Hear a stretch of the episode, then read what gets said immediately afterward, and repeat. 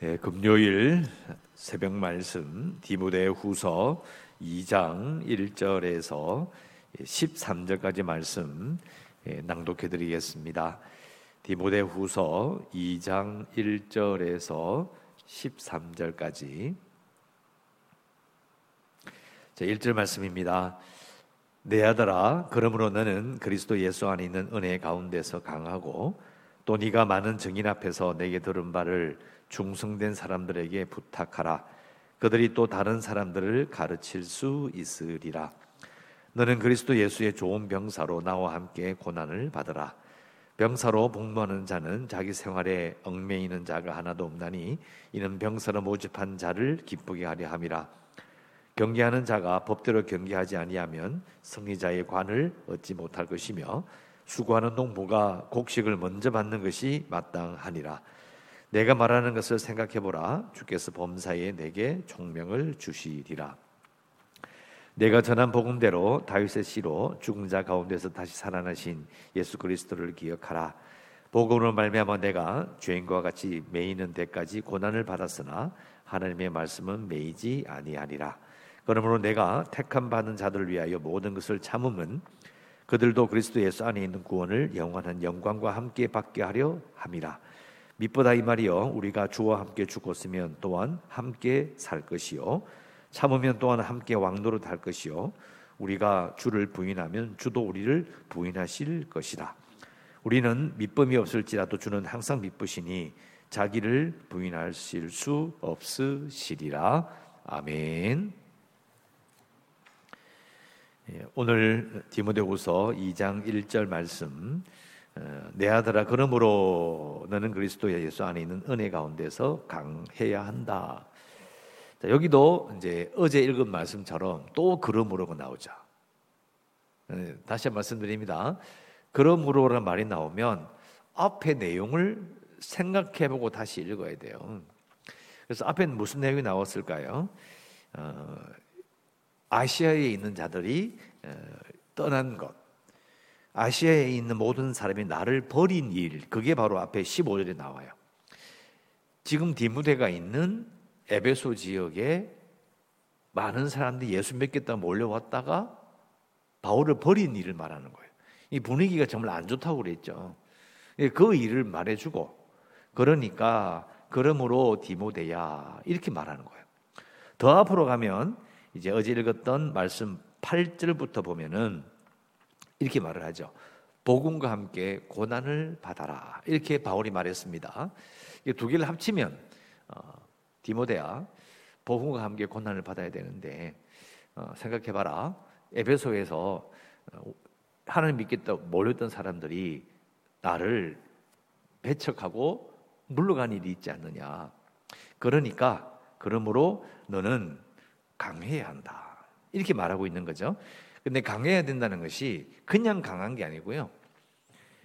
1절에 분명히 말하기를 그리스도 예수 안에 있는 은혜 가운데서 이 말이 중요합니다.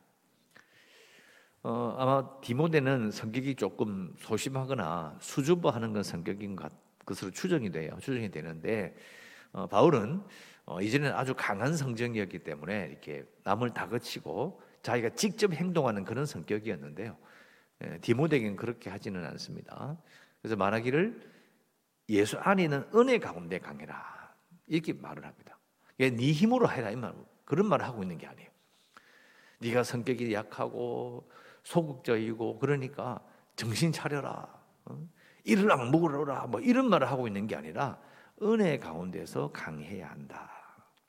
네 힘으로 하는 게 아니고 하나님이 주시는 은혜로 강하게 해야 된다. 이렇게 예, 권면을 하는 겁니다.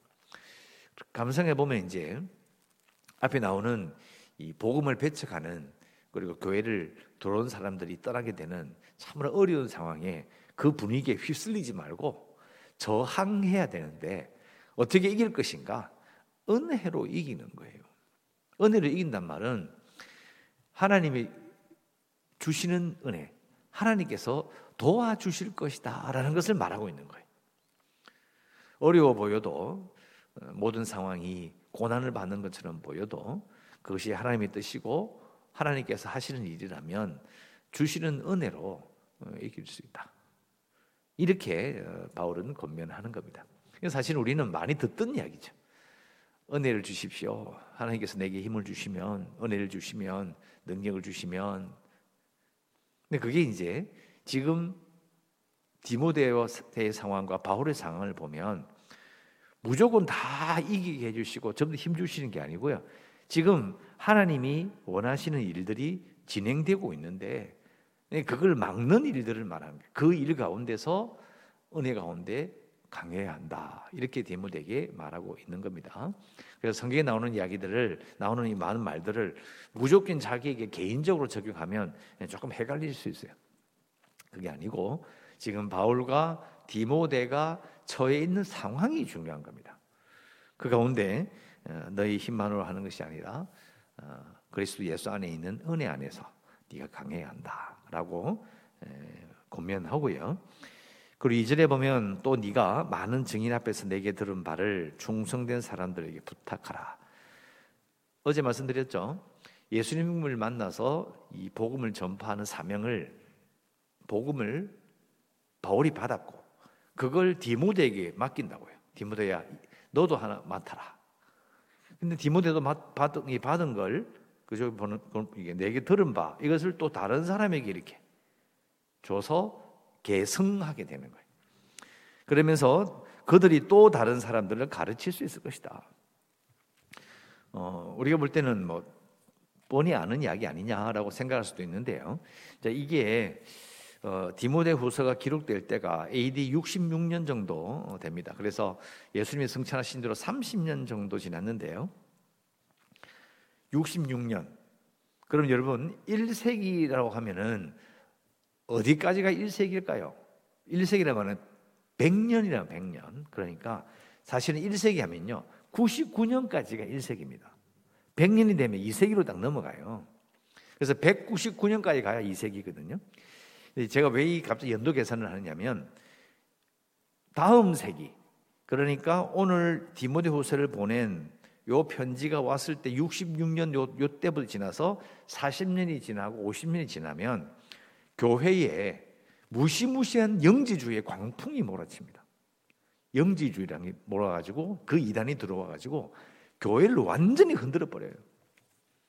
근데 그 영지주의를 이기게 된 근거가 바로 이 2절이에요. 자, 영지주의는 이런 거예요. 교회 내에서 영적으로 탁월한 한 사람이 내가 주의 음성을 들었다는 거예요. 아무도 모르고 나에게만 하나님이 비밀한 특별한 체험과 환상을 통해서 내게 보여주신다. 그래서 이거다, 이거다, 이거예요. 간단합니다. 비밀스러운 지식을 소수의 사람에게만 하나님이 주신다. 다른 종교도 있어요. 그런 사상이 들어와 가지고 흔들어 거예요. 그런데 이절을 보면요. 복음은 어떻게 전해지느냐? 많은 증인 앞에서 내게 들은 바 이 말이에요. 이 무슨 말이에요? 복음은 비밀스럽게 전해지는 게 아니고요. 많은 사람들이 보는 앞에서 가르쳐지는 거예요. 그러니까 이것 외에 하나님께서 비밀스럽게 아무도 모르고 누구 하는 사람에게만 딱 가르쳐 주시고 이런 건 없는 거예요. 그 근거가 오늘 2절 이 말씀이에요. 정말 조심해야 돼요. 어, 제가 아는 목사님 교회에 교회가 크지도 않습니다. 교회에서 실컷 이제 교회 본고를 이제 사서 교인들을 이렇게 데리고 오는 그 일을 하려고 우리 예, 본고 삽시다라고 결정을 했어요. 어, 사면 되잖아요. 그런데 교인들 중에서 한 서너 명, 네네 명이 이야기하는 거죠. 아, 내가 기도해 봤더니 하나님이 사지 말라 하더라. 하나님이 얼마나 바, 쁘신 분인데 그 본고로 살아 말아 그 얘기를 왜 하냐고요. 그러니까 또 무슨 나도 뭐 들었다 나도 들었다 이러면 막 난리를 쳐. 여러분 그게 바로 영지주의예요. 영지주의. 공개된 장소에서 모든 교인이 본고가 필요하니 사서 태우고 옵시다. 결정했으면 공개된 자리에서 결정된 내용이 우선이지 자기가 골방에서 기도다 뭘 들었다 하나님이 내게 말씀하셨다. 이거 정말 조심해야 되는 거예요. 그게 바로 영지주의예요. 자기도 모르게 스미드는 이단의 뿌리가 바로 그겁니다. 사람들은 잘 몰라요. 왜요? 내가 기도하다가 하나님 음성을 들었는데 봉고를 사지 말라 하더라. 아, 안 좋다, 안 좋다. 이렇게 말하면 자기가 대단히 기도 많이 하는 사람처럼 느껴지거든요. 여러분, 조심해야 됩니다. 자신도 모르게 그런 말을 하게 될 수 있는 거예요. 나쁜 의도를 가져서 그런 게 아니라 원래 우리가 가지고 있는 심성은 내가 남보다 더 많이 알고 내가 남보다 더 탁월하고 내가 남보다 더 신실한 그런 걸 드러내고 싶은 그런 욕심이 있는 거예요. 그걸 사탄이 파고드는 겁니다. 그러니까 이 바울이 보낸 이 2절 이 말씀 많은 증인 앞에서 내게 들은 바를 다른 사람에게 부탁하라. 이 한 구절 때문에 다음 세기에 오는 이 영지주의의 공격을 이겨냈던 겁니다. 이 구절이 얼마나 중요한지 몰라요. 역사를 보면 이 구절의 힘을 어, 우리가 알 수 있습니다. 그래서 이렇게 이제 부탁을 했고요. 그리고 나서 이제 3절 어, 이후로 쭉 보면은 이런 가르치는 사역을 어떻게 해야 되는지, 어떻게 해야 되는 건지를 이렇게 비유적으로 설명하는 게 나와요. 그게 3절에 나오는 것처럼 너는 그리스도 예수의 좋은 병사로 나와 함께 고난을 받아라. 가르치는 사역, 목회 사역은 병사로 있는 것과 똑같다. 군 복무하는 것과 똑같다는 거예요. 군 복무하는 것 그런 것처럼 철저하게 해야 된다. 의무적으로 무조건 해야 되는 일이야.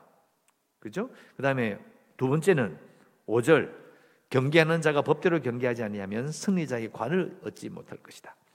두 번째 비유. 규칙 없이는 승리도 없다.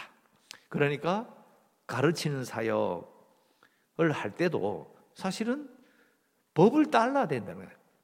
그러니까 교회가 전도를 할 때 이럴 때도요. 세상 법을 어기면서 하면 안 된다는 거예요. 교회가 이 세상 살아가면서 또 목사도 마찬가지고 세상 법을 어기면 안 돼요. 그런 사람들에게 오히려 아무리 좋은 말을 하고 복음을 전해도 법을 어겼다는 그 사실 때문에 얼마든지 이게 반발을 살 수 있거든요. 바울은 분명히 그걸 이야기합니다. 경기도 하는 자가 법대로 경계하지 않으면 가르쳐도 전도를 해도 교회가 법대로 하지 않으면 승리가 없다. 영광이 없다. 그리고 세 번째 비유가 6절 수고하는 농부가 곡식을 먼저 받는 것이 마땅하다. 간단하게 말하면 가르치는 일은 농사를 짓는 것과 같다는 거예요. 열심히 농사를 지으면 또 추수할 때가 오잖아요. 그러니까 농사 짓는 것을 열심히 하면 추수할 때가 온다. 걱정하지 마라. 세 가지 비유를 말하고요. 그리고 이제 7절 이후로는 이제 그 비유는 아니고요. 비유는 또 내일 모레 또 나옵니다. 여기서는 이제 1절부터 어, 6절까지 나눈 내용의 결론이에요. 뭐라고 결론 내리느냐? 7절 내가 말하는 것을 생각해 보라. 뭘요? 앞에 말했잖아요. 1절부터 6절까지를 생각해 봐. 그러면 주께서 범사에 내게 총명을 주시리라. 자, 이것도 정말 중요한 내용입니다. 이게 따로 구분되는 게 아니에요. 무슨 말이냐면 네 한 말 좀 생각해 봐. 총명을 주시겠다. 이게 아니고요. 생각할 때에 총명을 주시는 거예요. 자, 이게 왜 중요할까요? 여러분, 우리가 하나님 말씀을 깨닫는 건요.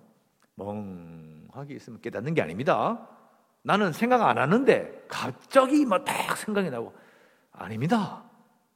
그런 일은 없어요. 생각해야 되는 거예요. 하나님 말씀 읽으면서 이걸 어떻게 해야 되지? 이게 무슨 뜻일까?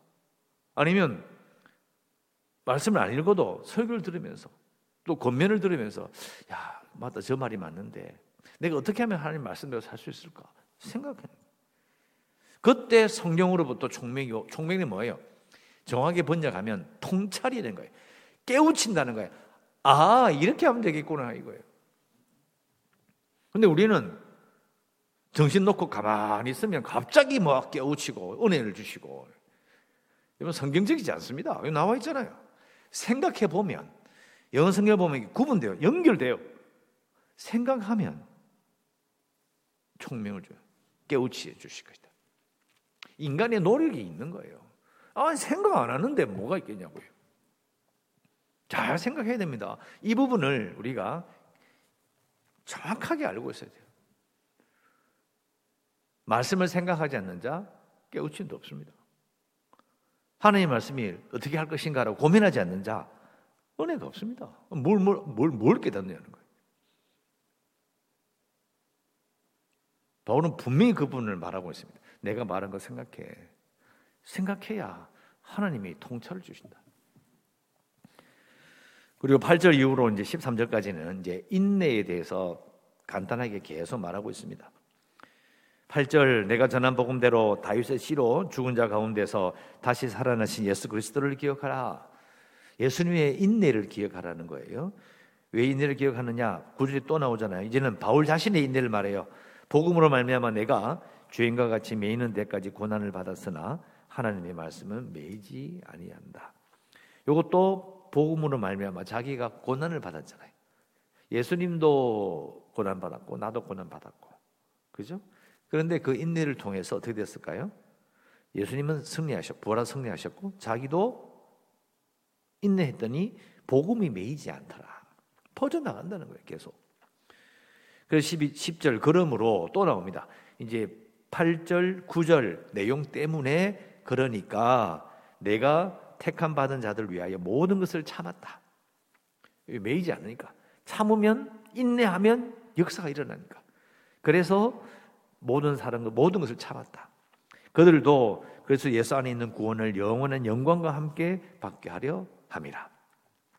11절 밑보다 이 말이요 우리가 주와 함께 죽었으면 또한 함께 살 것이요. 주와 함께 죽었단 말은 복음을 위하여 예수 그리스도를 위하여 고난 받은 것을 말합니다.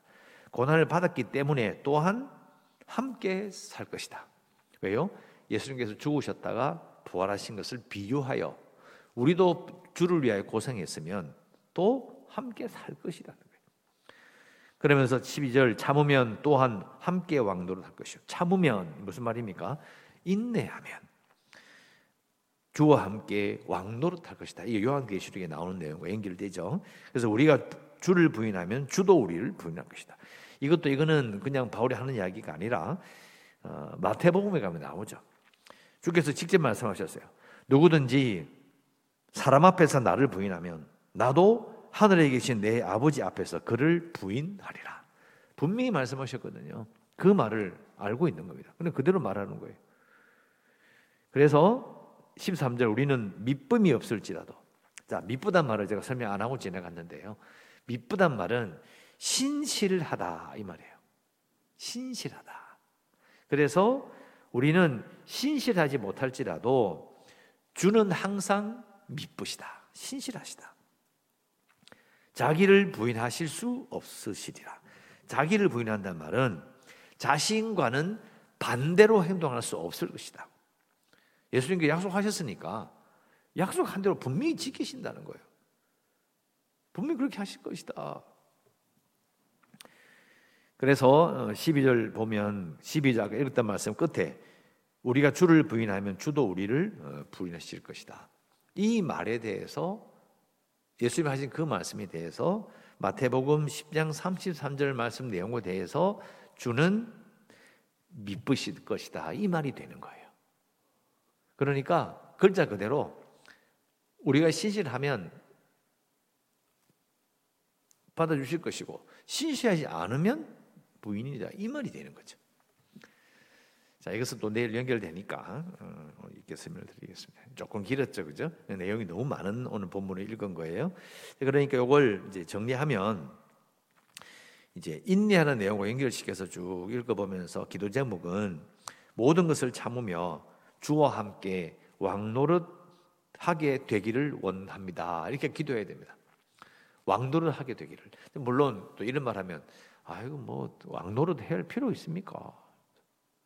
근데 이것은 어, 제가 개인적으로 이게 좋다고 말하는 게 아니에요. 성경에 보면 이 땅에서 많은 신자들이 핍박당하고 어려움을 겪는 것처럼 보이지만은 그러나 세상 끝날에는 어린 양 예수가 보좌에 오른 그 왕의 그 영광의 자리에 함께 그 자리에 선다고 돼 있어요. 그걸 말하는 겁니다. 그게 바로 왕 노릇한다. 왕은 아닌데 왕처럼 높여진다는 거죠.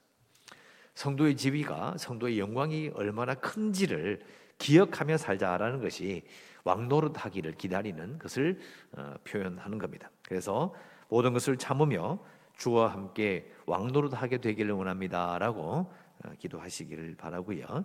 계속해서 교회를 위해서 재개발과 그리고 위드 코로나 계속해서 지금 어려움을 많이 겪고 있죠. 어, 위해서도 기도해 주시고 연약한 성도들과 주일학교 아이들 선교지까지 어, 우리가 어젠가요 보면 뭐 나이지리아에서 들어왔던 뭐 목사 부부 이야기 나오는데 어, 선교를 갔던 이분들을 보면 이제 이게 국적이 우리나라가 아니, 아니라고 하더라고요.